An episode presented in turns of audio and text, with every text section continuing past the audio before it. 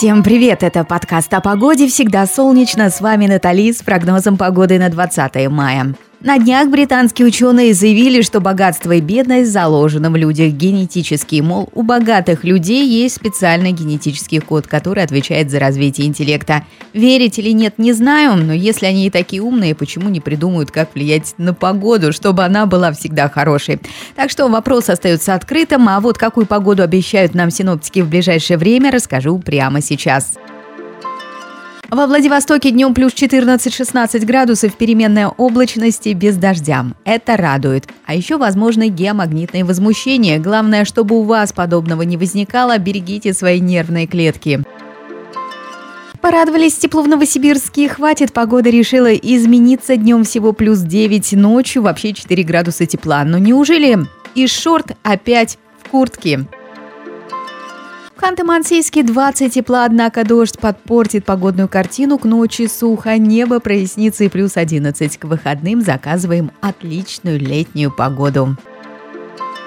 В Перми прекрасно солнечно, плюс 26, дождя не будет, ночью тоже вполне комфортно, плюс 14. Ну а дальше еще больше, еще жарче. Лето все-таки приближается. Все его так ждали и ждут.